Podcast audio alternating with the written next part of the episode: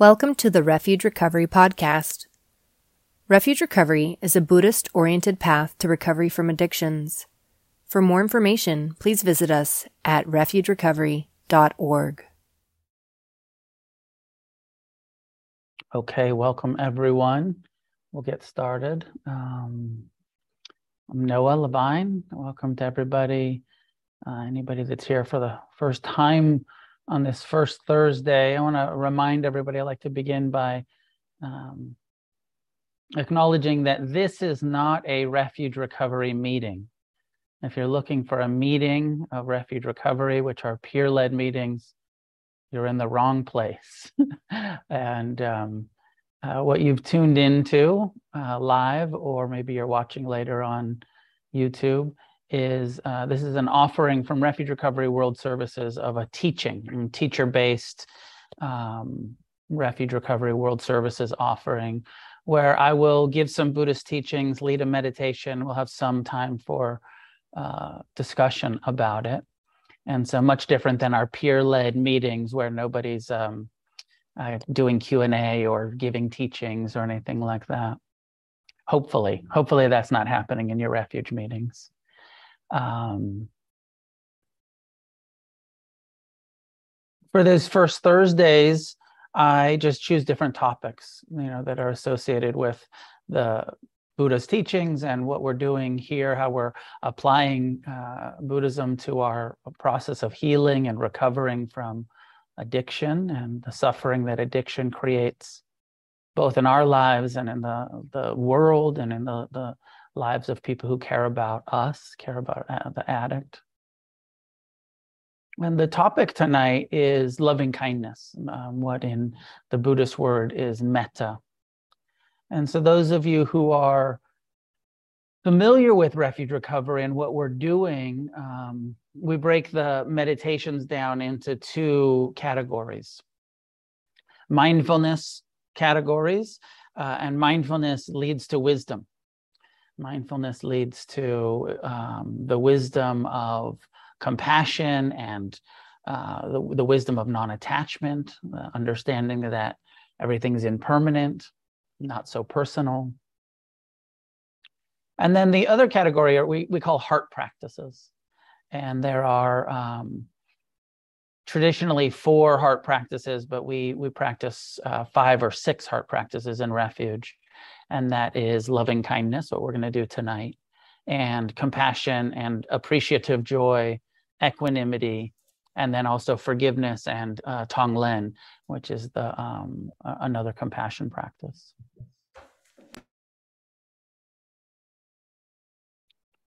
My understanding is that originally in the Eightfold Path, right, we're using the Buddha's Eightfold Path here in Refuge. And if you look, if you look at all of the early material on the Eightfold Path, he talks about the meditative practice of mindfulness, and then he talks about concentration practices. Technically, heart practices, uh, loving kindness, like we're going to do tonight, would be categorized as a concentration practice because you're reciting phrases in your mind and you're concentrating your mind on these phrases. And um, so you're creating um, wholesome emotions, wise emotional states, kindness and friendliness, and um, but the the actual function is you're concentrating on these three or four phrases that we say. But originally, all the Buddha taught was mindfulness, and the heart practices, the loving kindness teaching, didn't come until sometime after uh, the Buddha's enlightenment, the awakening. Um, and my sense was that originally he felt, oh, mindfulness is enough and it will lead to, he, he talked about his own experience. He said, I, I practiced mindfulness. I learned how to concentrate. I learned how to have open awareness and mindfulness. And it led to this feeling of loving kindness for all living beings. And it led to this feeling of compassion for myself and all living beings and uh, appreciation and uh, equanimity. But later, when he had hundreds of students and thousands of students, um, he started to give them more teachings and more technique skillful means. And so this metta loving kindness teaching came about some some years after his awakening isn't part of the original eightfold path but is classified as you know part of the eighth factor the concentration meditation techniques that we do. So before we meditate um, i'll share with you this uh, translation of the sutta. Sutta is the Buddhist word for um, scripture, and it's the, the sort of the ancient original teachings, as close as we can get to the original teachings of the Buddha Siddhartha Gautama 2,600 years ago. And so this is originally spoken in a language called Pali and then translated into Sinhalese, which is Sri Lankan, and then translated from Sri Lankan Sinhalese uh, or Pali text sources into English. So it might not be completely accurate. Of course, when people translate things, they can um, take liberties with, like, well, I think that word should say mean this or should mean that. Um, but this is as close as as we can get from this translation into English of the Buddha's words on loving kindness.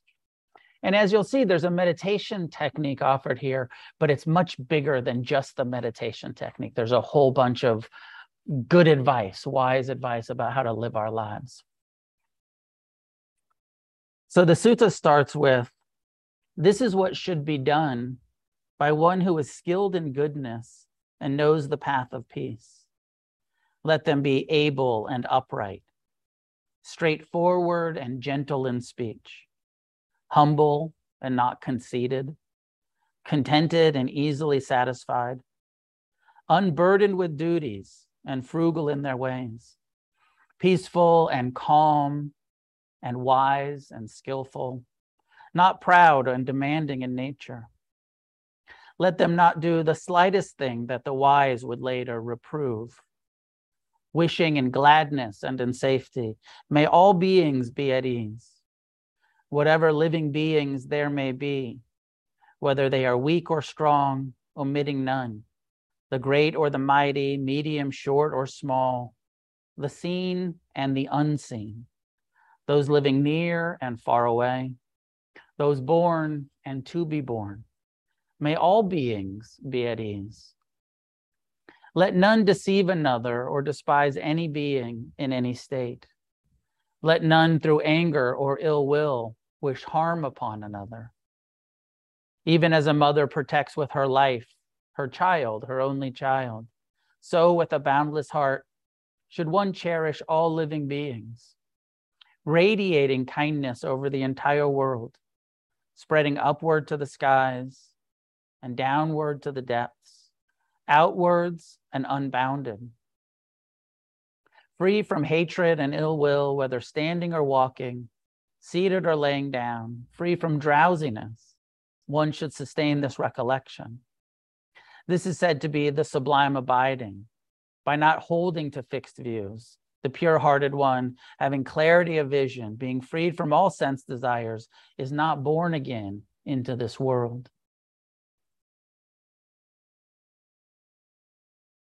So we can reflect on that a little bit and I'll let's meditate and then we'll have some discussion and I'll share some of the pieces that I find inspiring and important about this sutta, this teaching on loving kindness. So find a way to sit that's upright and relaxed.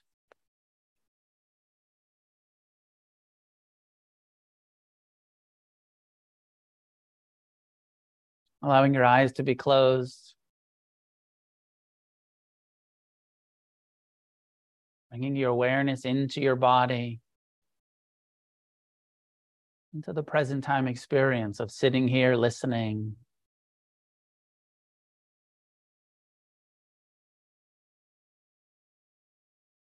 And this image from the sutta of radiating kindness. What would it feel like to you to radiate kindness from your heart towards all living beings?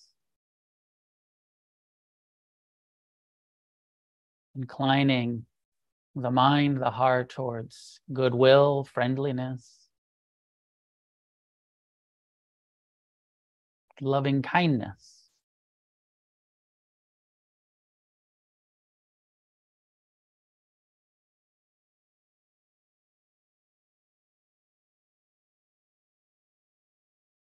this core meditation instruction that the Buddha offered us, wishing in gladness and in safety, may all living beings be at ease. So maybe just saying that in your mind, this intention to radiate loving kindness in all directions. May all living beings be at ease.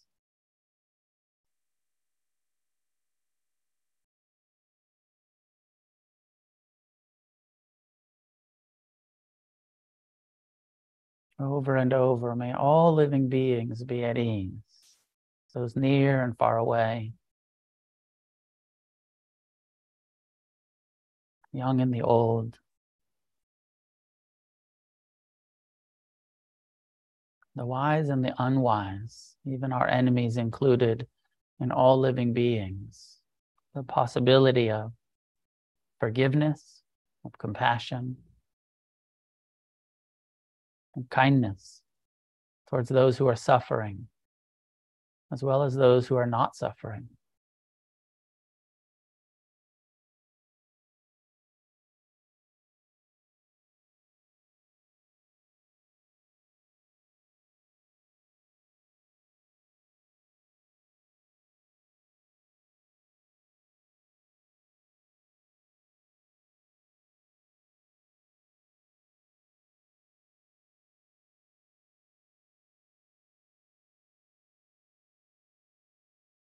So then coming back from this broad intention and aspiration towards all living beings, just come back to this living being right here, yourself, this body, this heart, this mind, having suffered from addiction.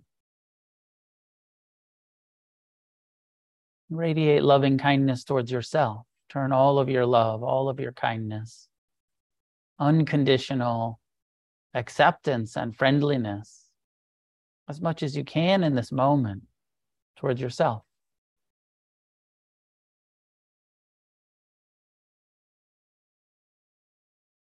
Even if you don't feel that way yet or mean it, it's just the intention, the willingness.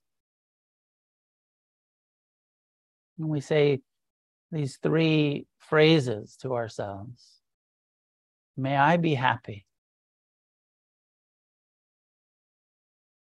And let that land. Put that thought in your mind, whether you mean it or don't mean it yet. May I be happy.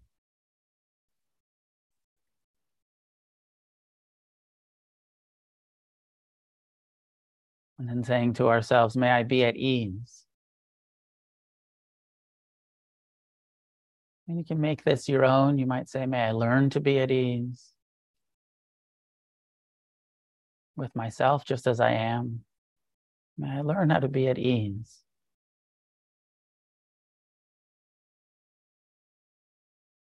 And the third phrase, may I be free from suffering.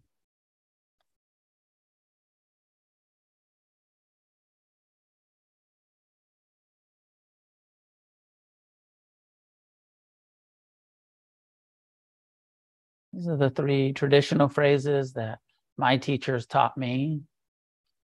May I be happy. May I be at ease. May I be free from suffering.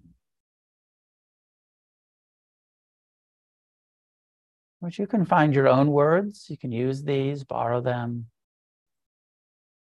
Or your own phrases that are loving and kind, friendly,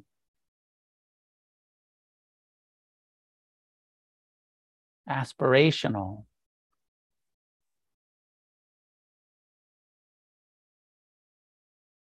May I be happy. May I learn to be happy, content. May I be at ease with myself just as I am, with my mind, with my body with the difficulties and suffering of the past and the insecurity about the future. May I be at ease.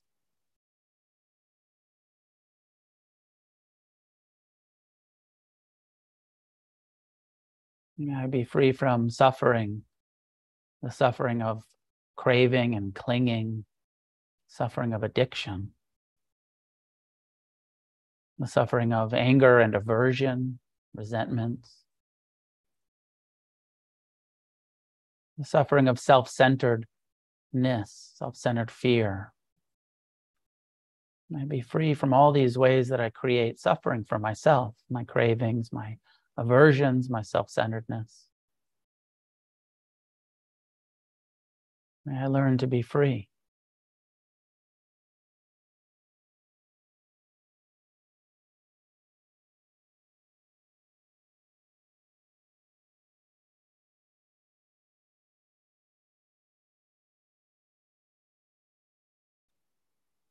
May I be happy.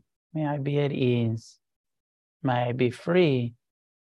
We focus the mind.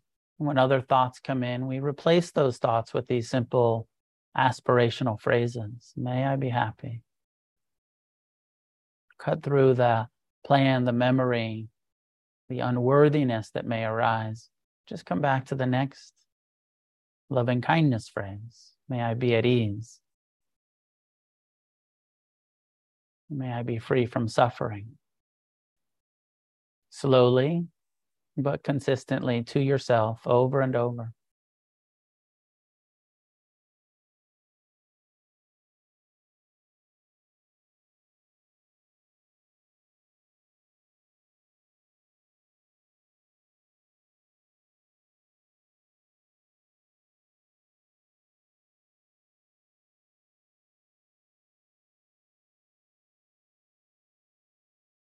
Imagine seeing yourself through the eyes of unconditional love, the eyes of a benefactor, a teacher, a wise friend, guide, who accepts you just as you are, who has compassion for your pain, appreciation for your joy, wishes you for, for your happiness, for your ease, for your freedom.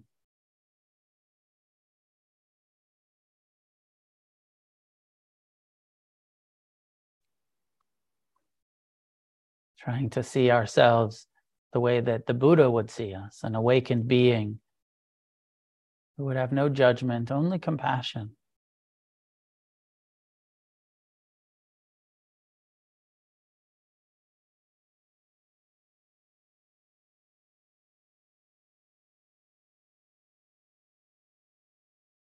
And bring to mind the people in your life who have supported you, inspired you, that you've benefited from knowing your association with, even those people that you've never met. The books that have inspired you, the authors, the teachers.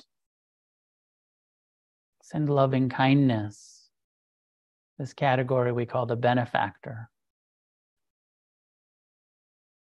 Just as I wish to be happy, I wish for your happiness.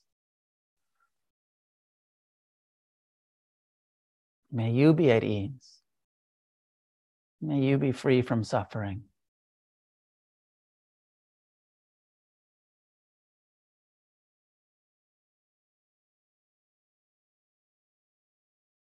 Extending loving kindness to the people who are somewhat easy to care about, to be friendly towards. Those who we appreciate already.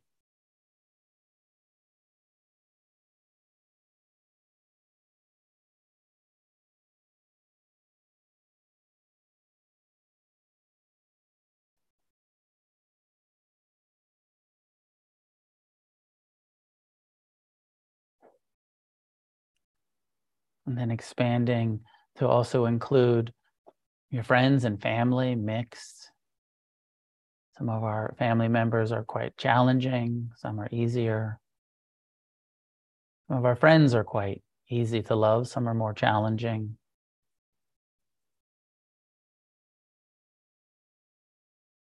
Bring to mind friends and family and send loving kindness to them. May you be happy. May you be at ease. May you be free from suffering.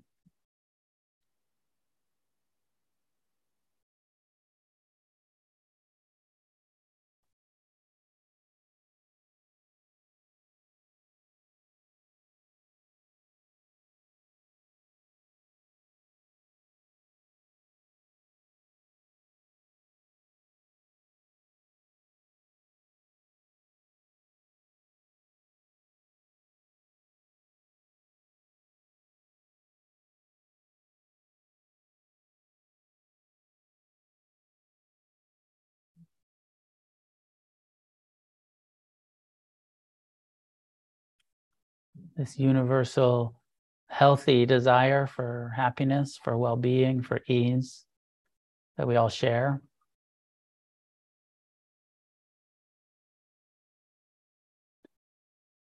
Now, expanding, bringing to mind someone that you don't know, maybe somebody here in the Zoom, someone that you've seen throughout your day.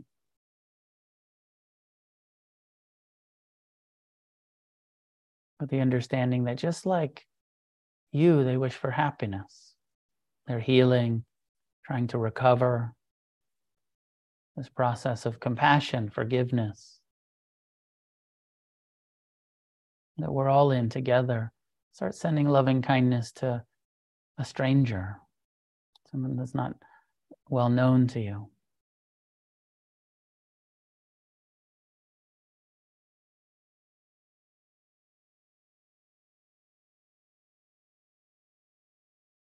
With the simple phrases may you be happy, may you be at ease, may you be free from suffering.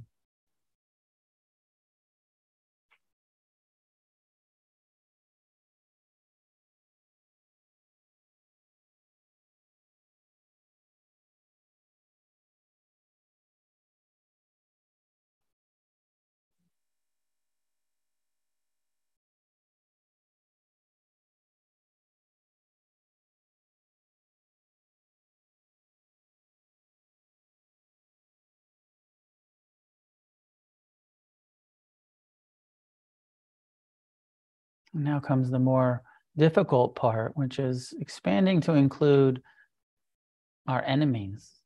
Bring to mind some people who are difficult to love, who've harmed you in some way, annoy you, people that you resent, that you judge. With the understanding that their difficulties are because of their confusion, their suffering, their ignorance. The possibility of compassion, we extend the practice of loving kindness to free our own heart. This teaching that says, free from ill will. Let none wish harm upon another. Opening the heart to our enemies, to the difficult people in our lives, difficult people in this world. With the phrase is, may you be happy, may you be at ease, may you be free from the suffering that you experience, and even if it's caused harm to us, this loving kindness as an aspect of forgiveness, may you be free from suffering.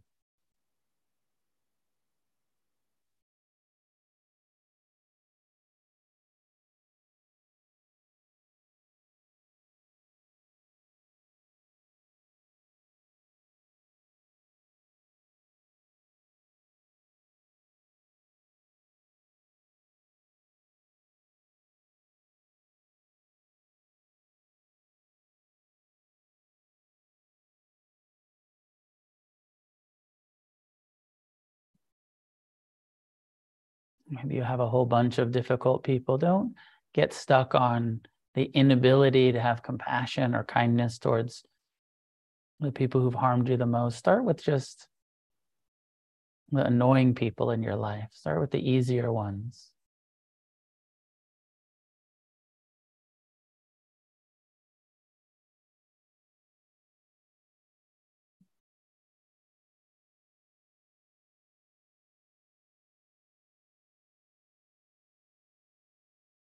As we expand, remembering to include yourself, your benefactors, your friends and family, all of the neutral people in our Sangha, in our community,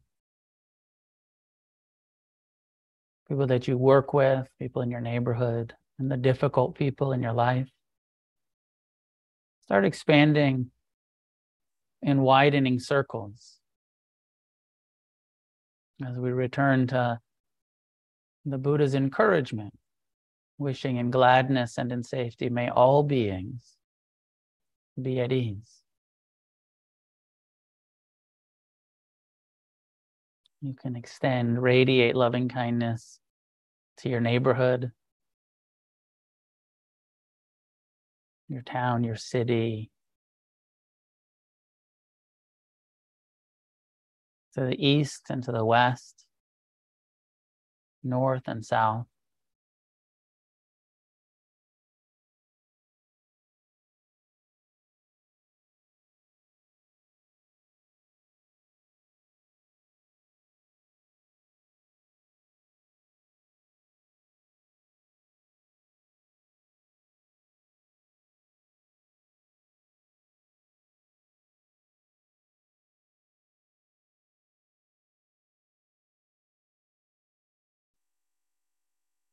And if you can visualize, if you're a visual person, start to see the planet. Covering the whole planet.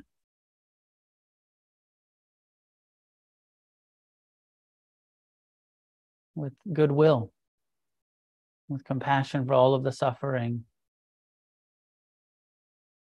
with appreciation for all of the joy, with an attitude of friendliness towards all living beings.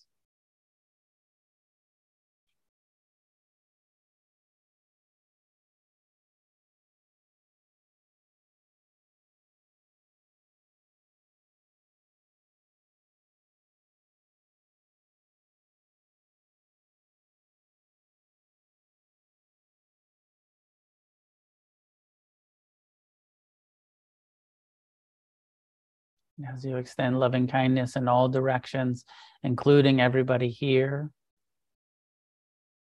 practicing together right now.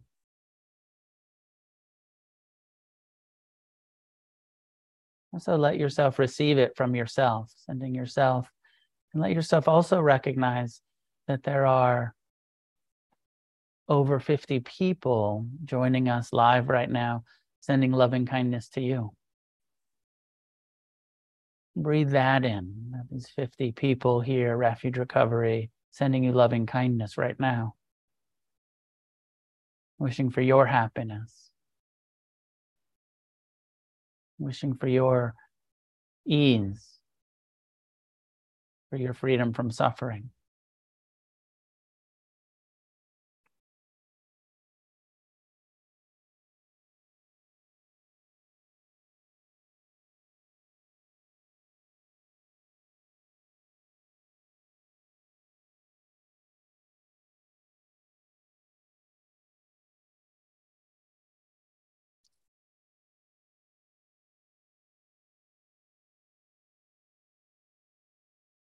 As we come to the last couple of minutes of our meditation practice. I'll remind you that the Buddha once said we could search all realms of existence and never find anybody more deserving, more worthy of our love and kindness than ourselves. Many of us find ourselves to be the hardest person to love, and this practice is the gradual healing, the gradual awakening to learning to love ourselves again. Remembering our worth and our ability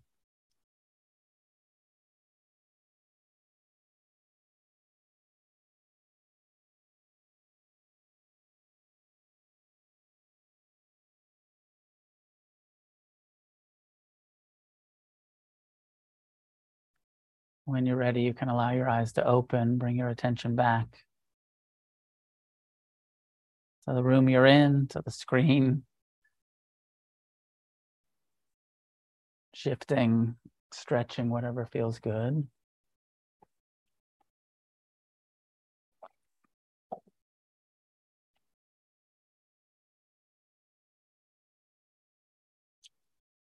Take a moment uh, just reflect on where you're at currently with this practice. Maybe for some of you it's new, some of you have been doing it in meetings. Some of you like loving kindness and you're like, finally, permission to be kind and loving. And, and some of you fucking hate loving kindness. and you're like, oh, this is gross. I don't know how to be kind to myself. I don't feel worthy and i certainly don't feel you know all that good at being kind towards others like whatever your you know just that as much acceptance of ourselves where we're at in the process. Um, this is a very central practice in refuge. It's been a very central practice in my life for the last over three decades and i had a real developmental uh, process with it um, it took quite a while in the beginning to, um, you know, I, I, had a lot of resistance. I, um, when I started, some of you've heard me say this before, uh, mindfulness was such a relief. Like when I started mindfulness practice, that simple breath awareness and learning to ignore my mind was such a relief because my mind was so insane and really filled with confusion and craving. And so bringing my attention to the breath, I was like, oh, yeah, meditation helps. But then when I started doing loving kindness, I was like, this doesn't help. This makes me feel worse. this makes me face all of my self hatred and my resentments and my, you know, feels like inability to forgive.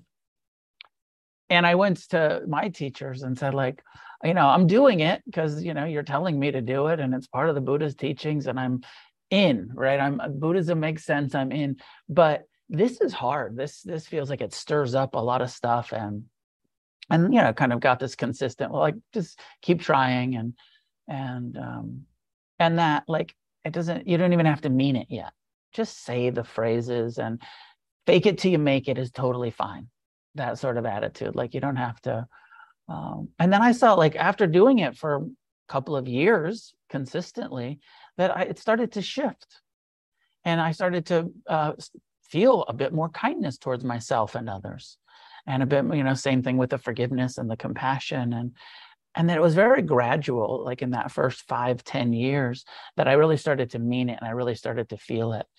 And if I would have given up in the beginning and said, like, well, this doesn't work, I tried it I tried it, it doesn't work, right? Have you ever heard that from somebody? Like, oh yeah, I tried to meditate. I can't meditate. you know, like I tried to be kind. I, you know, it's it's a little bit like saying, you know, like I can't play the violin. I tried once, or I can't fly an airplane. Like you can learn, right? Meditation is a developmental kindness for most of us is a developmental skill, especially when it comes to being kind to our minds and to our emotions and and um, and this high you know bar that the you know the buddha experienced in his teaching which is uh, all living beings. Even the most confused uh, beings are, are worthy of loving kindness. And and that in some ways we do that for ourselves. The more friendly we become the more kind we become the more compassionate loving forgiving the less we suffer so there is a sort of selfish aspect to this. Um, it's not just about being sort of fake nice to everyone. The the healing, the recovery that we're doing for our own well-being. Loving kindness, I, you know, I could make a strong argument, is relapse prevention. Um, if we're not kind to ourselves, we might relapse. If we're not, if we hold on to a bunch of resentments towards others, that's the kind of shit that we drink, use, act out about. So this loving kindness process um, is integral to our recovery and and just to our happiness. You do know, and I I know uh, a whole bunch of people with really long term abstinence that are fucking angry and miserable. and uh, I don't know how the fuck they stay sober, stay, you know, because they're so unhappy and miserable.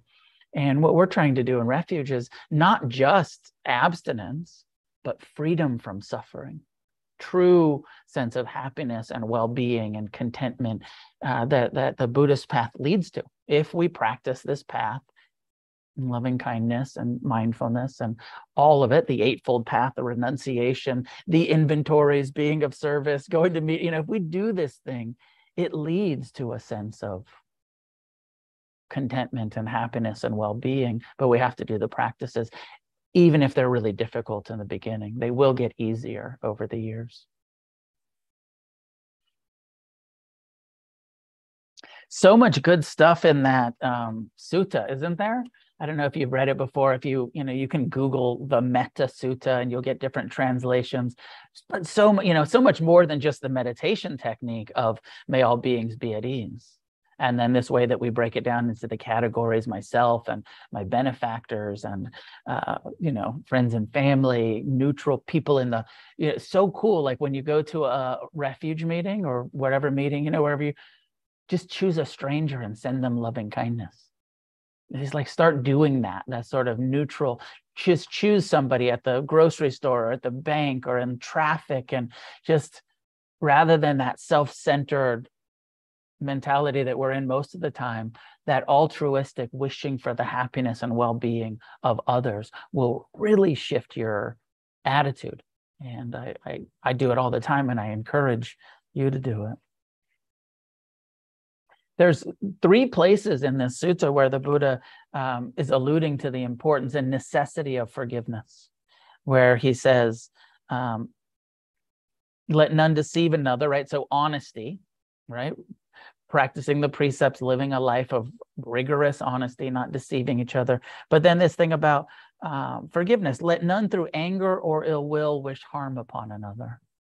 It's not that we're not going to experience anger, but not turning that into the sort of spite and um, you know hatred where we're like, I, I hope you get hit by a bus. Um, I actually really hope that you get harmed because you've harmed me or because you're harming the planet or the world or politically or whatever it is that we're upset about. Freeing ourselves through forgiveness from wishing harm upon each other or any being in any state. Um, and then again, there's a further line where he says, free from hatred and ill will. We have to free ourselves from hatred and ill will. And it's really, we have to, I like, like free ourselves, like uh, extricate ourselves. Like hating is normal. And I hope you don't hear this as like uh, any blame or judgment that you hate because the human mind hates all by itself. it's effortless to hate and to have ill will and to despise and to judge and to normal. That's that's status quo for us human beings. Freeing ourselves from hatred is a really really radical um, and very gradual process by doing these practices. May all beings be free from suffering. May all beings be at ease. And it's, you know, where the forgiveness and the compassion practices that we do all come together and connect.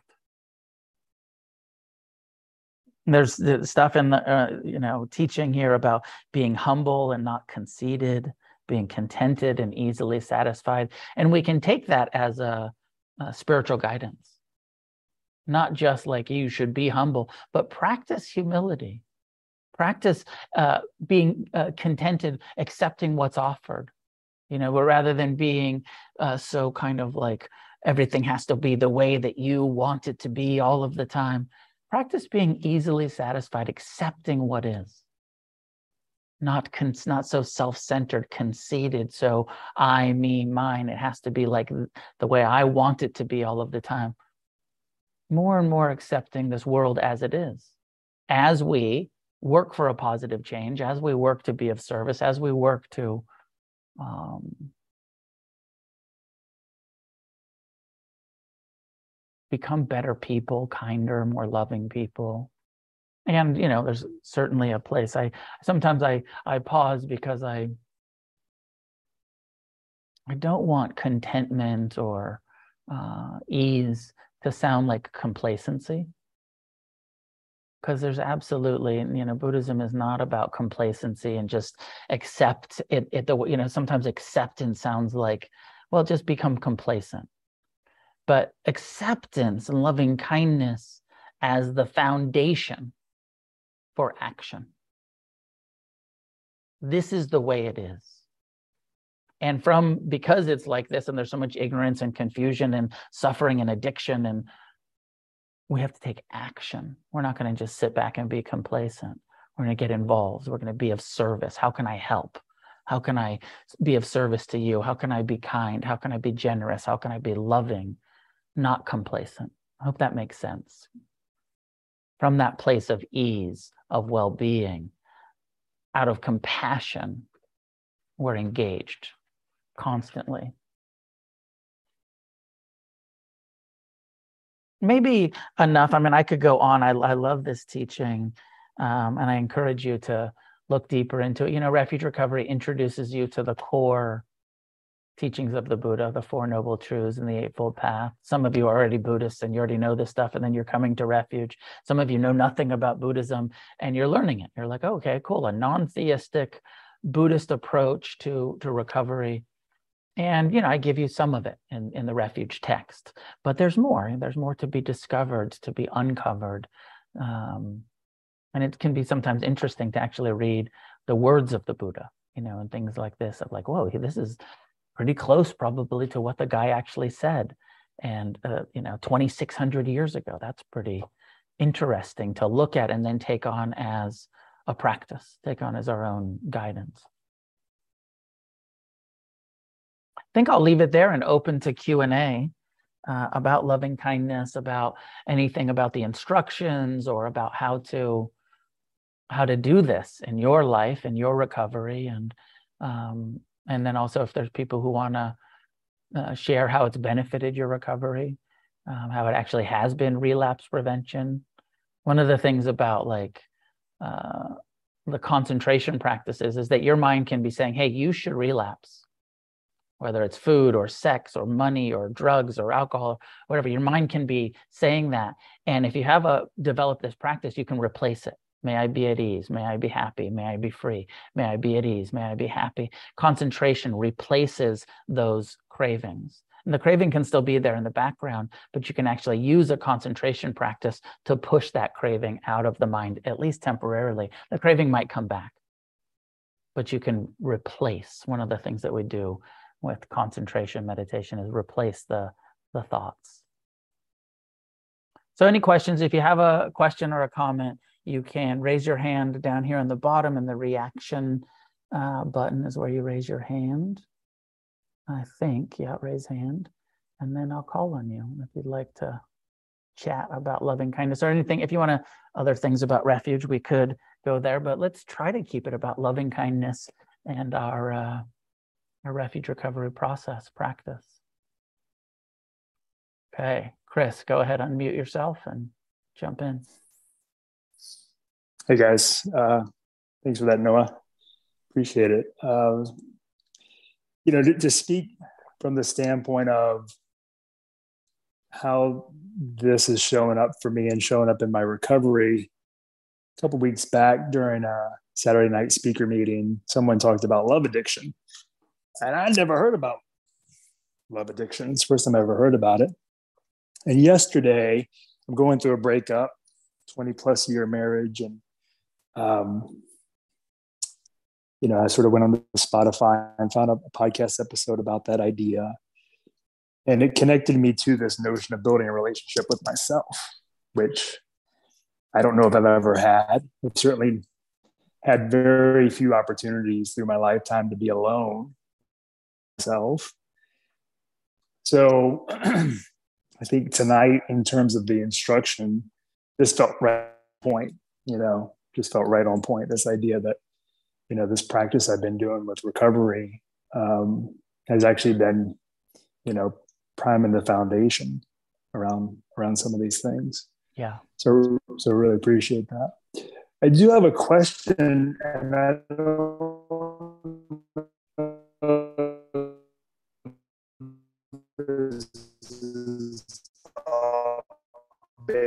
I've been practicing Buddhism, you know, sort of Buddhism light, I guess you could say, since I was a teenager. And I feel like it's changed my life over the past few years with having a, a real meditation practice and really coming into that through recovery and through refuge. Uh, the, this idea of being born into an additional life, though, a next life, this idea of being non theistic, and where did that come from? Did the Buddha just have some awareness that this is how it worked, or I'll just leave it at that? Um, thanks, Chris, and I'm glad that the uh, good timing for the loving kindness for your your process and your explanation, your exploration around, you know, looking at love and love addiction and romantic love versus this sort of universal love that the Buddha is talking about, and um, you know, re- rebirth, reincarnation. Uh, I don't know, you know, I, I, I don't know exactly where it came from it, uh, for the Buddha there are some scholars that like want to reject it since it was one of the things um, that the Buddha uh, seemed to agree with Hinduism about. The Buddha disagreed with Hindu with Hinduism about a whole bunch of stuff. Um, Hinduism's pretty theistic, and the Buddha said, "No, like this is a humanist, non-theistic. Uh, you know, there's there's no sort of divine intervention that's going to enlighten us. We have to do all the work ourselves." So he disagreed with Hindus about a lot of stuff or Brahm, Brahmanic Indian tradition. But um, rebirth, he included. He said, you know, I've, I've seen through my own awakening that there's a process going on here beyond just this one lifetime. And, you know, there's a cycle of, of birth and death. And one of the ways he even called enlightenment, you know, the third noble truth, what we call like recovery and awake, you know, healing, he called it the deathless you know that there's this process that leads to stopping the, the cycle of rebirth i didn't put it very heavily into uh, the book I don't, I don't, even know if i really mentioned it in the refuge recovery book because you know it's uh, it's hard to understand and i don't think it's actually important for us to believe in or not believe in um, we'll see when we die like that's sort of my kind of agnostic um, uh, approach to to reincarnation, rebirth. Um, of like, who knows? We'll see. Uh, to me, it doesn't matter that much. Uh, what I know for sure is that the more I practice these meditations, this renunciation, uh, the inventories, the meetings, being of service, this, you know, the has just transformed my life in this incarnation in such you know huge ways that you know if there's a, a next lifetime okay. If there's not a next lifetime okay. I'm not living for that sort of future uh, and uh, enlightenment or future just for now here. How am i showing up moment to moment today? And this you know um so i'm not sure why the you know the buddha seemed to think that that was true. So you know that's that was that was his experience. He you know that was part of his awakening. He's like yep this is there's a there's a process going on beyond this one lifetime. Um here's the last thing i'll say about that uh you know we have this thing in refuge and i think in all of buddhism where we say no no no blind faith asked for you don't have to believe anything but see for yourself what's true. And uh, then we move into like a verified faith. Now, my own experience of practicing Buddhism for 34 years now is that um, I have verified through direct experience how mindfulness works, how loving kindness works, how compassion works, how living by the precepts and an ethical life is a better life um, I verified like, you know, if Buddhism was A to Z, like all the way up to like element LMNOP or something like that, like Buddhism feels like totally on point, true to me. I don't know about XYZ. I'm not sure about reincarnation, but the dude, you know, like hasn't steered me wrong yet. so I tend to have a little bit of uh, confidence that like oh, that that might be true. Not so important to me whether it's true or not personally. I hope that's helpful. I know that's not the clearest answer, but no, that was really helpful. Thank okay. you. Emily. Okay. Can you hear me? Yes. Okay. Um, so I am very new to this group. I'm actually just four days out of a rehab center, and I happened upon this group um, in looking for groups in my area. So I'm, and I, I'm 20 minutes late to the group because I just happened upon it. So sorry if you already asked for newcomers or if I am messing up the meeting etiquette that I'm unaware of that you set in the beginning. Um, but I just what you said really resonated with me of um, not just being abstinent but being free from suffering and loving kindness as relapse prevention. So um, anyway i'll uh, i'm interested to hear more about resources but i'll be quiet about that for now since i know the group is going on. That's okay um, emily. I, will just uh, jump in real quick and say welcome and glad you glad you found refuge recovery. Part of what you missed at the beginning was me um, reminding and letting everybody know that this is not a refuge recovery meeting. Refuge recovery meetings are peer led and I encourage you to find one and you can probably log on to a Zoom meeting later tonight, you know, like after this, there's a Zoom meeting happening. So uh, to actually get a sense of what refuge recovery meetings are like, this is different. I'm the founder of it. I'm giving a teaching on it. Um, so um, in a refuge meeting, it would be much more peer led and um, you uh, should should check that out and welcome. So I think the first resource is just the website that you already know about. Uh, right. Jo- jump onto a Zoom meeting and meet some of the people in the community. We call the community sangha. It's the Buddhist word for fellowship or community. And uh, just join us. Welcome. Thank you. I, I found a meeting in my area, but I'm not sure how to verify if it's happening. But I'll I'll figure that out on my own and not take up the group's time right yeah. now. No problem. If it's if it's listed, it should be happening. Okay. Um, if it's on the website, because we cleaned up the the listings that that if we uh any, any meetings that we found out weren't happening, we've taken down. So we believe that that meetings are happening if it's an in person meeting and it's listed. Okay. Thanks. You're welcome. Paul, were you raising your hand? Okay, go for it. Jump in. Uh, can you hear me? Yep.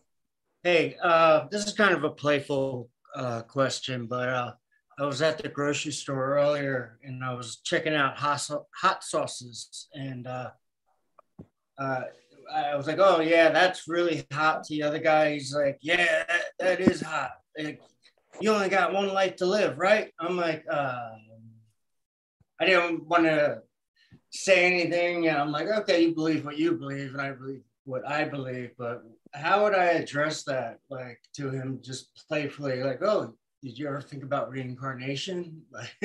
yeah. I don't know. I just it's I just been thinking about that all day since. Um, I don't. I don't. I don't really know. I mean, I've.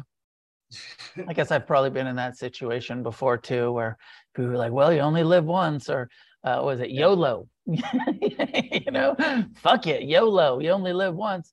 Um, maybe, maybe you only live once. You only live this life one time right? You'll only be in this body and this mind and this, you know, yeah, lifetime yeah. once. so that's really what people mean by that. Um, yeah. yeah, you're only going to have this experience once, this lifetime. Maybe there's future lives. Who knows? Um, maybe not. You know. Yeah. Also, I feel like you know, you might be right. maybe you're right. I don't fucking find it. How would we know? But uh, you know, practicing Buddhism does encourage us to kind of be open minded to uh, maybe that's not true. You know, maybe yeah. we have a whole bunch of lives, but um, you know, maybe that piece of like humble and not conceited, and you know, the last thing we want to become is like that annoying Buddhist convert who's going around and like correcting everybody and be like, well, actually, from a Buddhist perspective, um, you should have loving kindness for all living beings and all incarnate, you know, like you know you want to be that person in the grocery store lecturing the guy about the hot sauce and about how he's wrong Thank you, Noah. yeah so they're just that kind of playful humble kind of like yeah you might be right who knows mark go ahead this will be our last one actually i'm gonna shut it down at six tonight Thanks, Noah, I appreciate it. Um, just uh, touch on a couple things. Uh, for one, uh, you kind of wanted uh, we should comment on how that's affected us. Some of us that have been doing it for quite a while now, you know, and I've been able to, uh, you know, use this as a recovery path, and then I also work in recovery and um, taking that. Um, you know, there's definitely the there's definitely the difficult ones that are looking for a path and you know the, the frustration sometimes i have to catch myself and bring myself back to um, you know sharing that loving kindness sometimes where i go back into old behavior old thinking and stuff like that but the definitely i can see um, the change from when i started um, practicing buddhism and loving kindness uh, practice to the way I react to everything in my life. And I catch myself, um, even when there's old uh, negative talk or, or um, negative uh, outlook at other people. And I like the thing that, the way you usually end, you know, may any, any uh, goodness that comes from our practice be shared out with all living beings and things like that, you know, because I do see the ripple effect. You know, there's a certain, um, certain uh, recovery model that they push at a lot of treatment facilities. It's a 12 step model, but I've been able to have the freedom to share a little bit of our practice with people that that doesn't work for. And so also affect those other beings out there.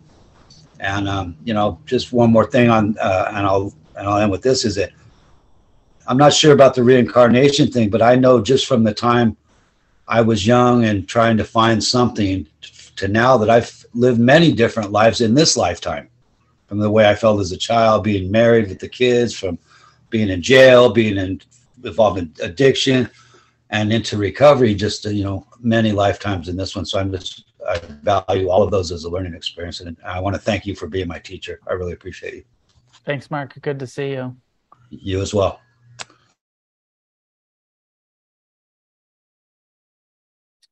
There's that the phrase in the um, Metta Sutta that says, um, "Let none through anger or ill will wish harm upon another." And then it uses the uh, image of the ideal mother. It says, "Even as a mother protects with her life her child, her only child, so with a boundless heart should one cherish all living beings."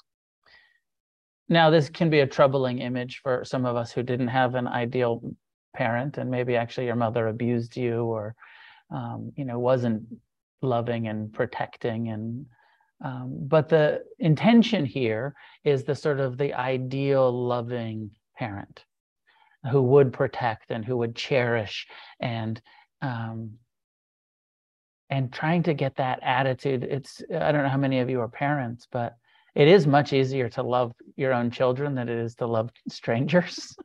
it is way easier to love your own children than it is to love uh, your enemies.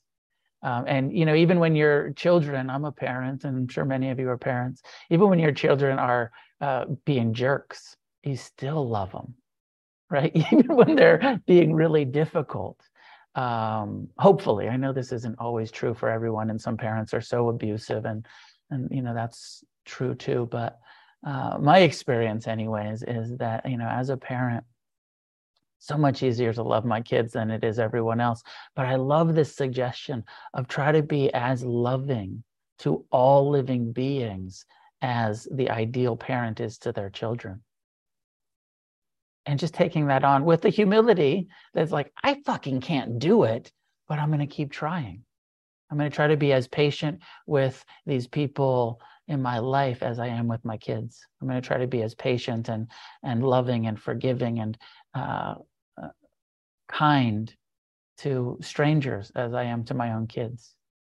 So consider that. Consider taking that on as a practice, um, radiating kindness over the entire world. And you might not mean it yet, and that's okay. thanks for joining me. I'll see you um, if you come back. I'll see you at the next one, which is first Thursday of November. And um, go to meetings, do your inventories, mentor each other. Uh, you know, be of service. Take you know, start meetings. Do all of those things to support this uh, program that we have. And I do this class for free, obviously, uh, but Refuge Recovery is in need of support and of your generosity. Uh, maybe you donate when you go to meetings, maybe you don't. Not a lot of the meetings are sending much money into World Services. If you'd like to leave a donation tonight, um, Michelle, thank you for your help tonight. And she has put in the chat uh, a link to the donation page. Um, Refuge Recovery could really use some financial support just to pay the the bills and the kind of uh, employees that we have and to, to, support the infrastructure of refuge recovery. So um, be as generous as you want to be and as you can be. Um, think about becoming a monthly supporter. Some people are monthly supporters of refuge where you just say, hey, I want to give 20 bucks every month to make sure that the nonprofit is getting some support. So please consider that. Couple of refuge retreats coming up. There's a couple more spaces in the seven day refuge recovery retreat that I'll be teaching in New Mexico in November. So next month, there's a seven day silent meditation refuge recovery retreat, couple spaces left in that. And then um, the next uh, opportunity is January. Nothing in December, but in January uh, in Oregon, uh, outside of Portland, um, uh, Pacific Northwest, there's a weekend retreat. January 13th through 15th. So we haven't really advertised it yet, but the registration is up on the website. Now you've heard about it. You can tell other people about it. You can register for that now. And um, uh, there's lots of different levels, you know, expensive for a single room, cheap for the dormitory. Um, but hopefully everybody can come. And if uh, uh, we have some scholarship beds for as low as $200 to come for the weekend. So I hope that some of you can come to that and spread the word, help me spread the word about the, the next Refuge Recovery January retreat. Um, and I have a whole bunch of retreats planned for next year that will start uh, opening for registration as soon as we solidify the, the plans. I'll be back on the East Coast and we're planning something in Oklahoma and uh, Pacific Northwest. And I'm, I'm looking for a good retreat center in the South, uh, maybe Texas or Mississippi, Alabama, you know, Louisiana, somewhere in the South so that uh, I can come to you and you don't have to always come to California for these retreats. Um, many goodness that comes from our practice and discussion of this metta teaching, the Buddha's Dharma, uh, be shared outward in all directions. Uh, may we end the suffering of addiction in our own lives. May we help support uh, other addicts in ending the suffering of addiction. And together, may we create a positive change on this planet. Good to see everybody. Thanks for being here. Thank and, you. Uh, welcome, welcome. See you next time. Thank, Thank you. you so much. Refuge Recovery is freely offered. If you'd like to make a donation to support us, you may do so by following the link in the episode notes. We appreciate your generosity.